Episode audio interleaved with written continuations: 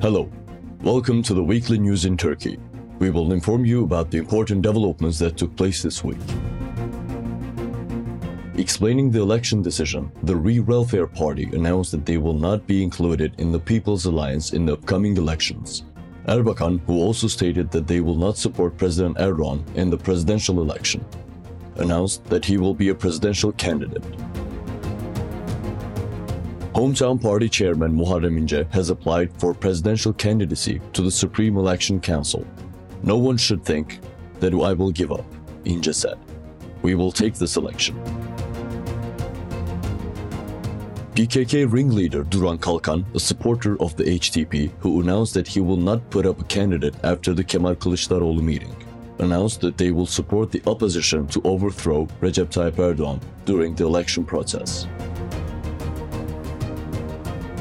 President Erdogan participated in the live broadcast and gave a good news to retired citizens. Erdogan announced that the lowest pension will be increased to 7,500 liras.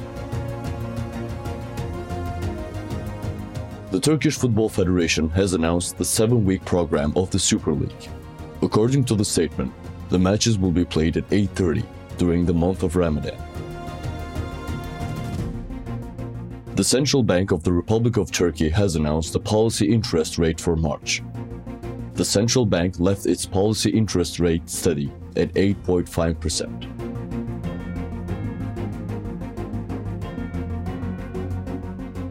Turkstat has published the 2022 labor force statistics.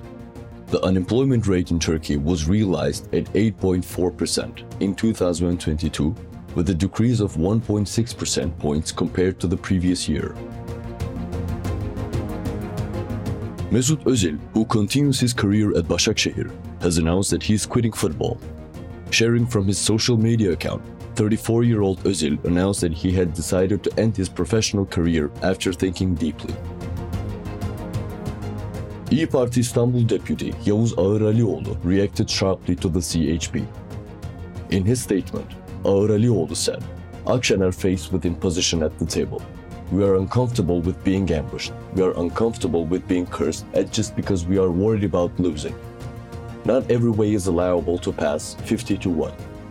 If you want to be a hope for the nation in the political struggle, you will not do what government does.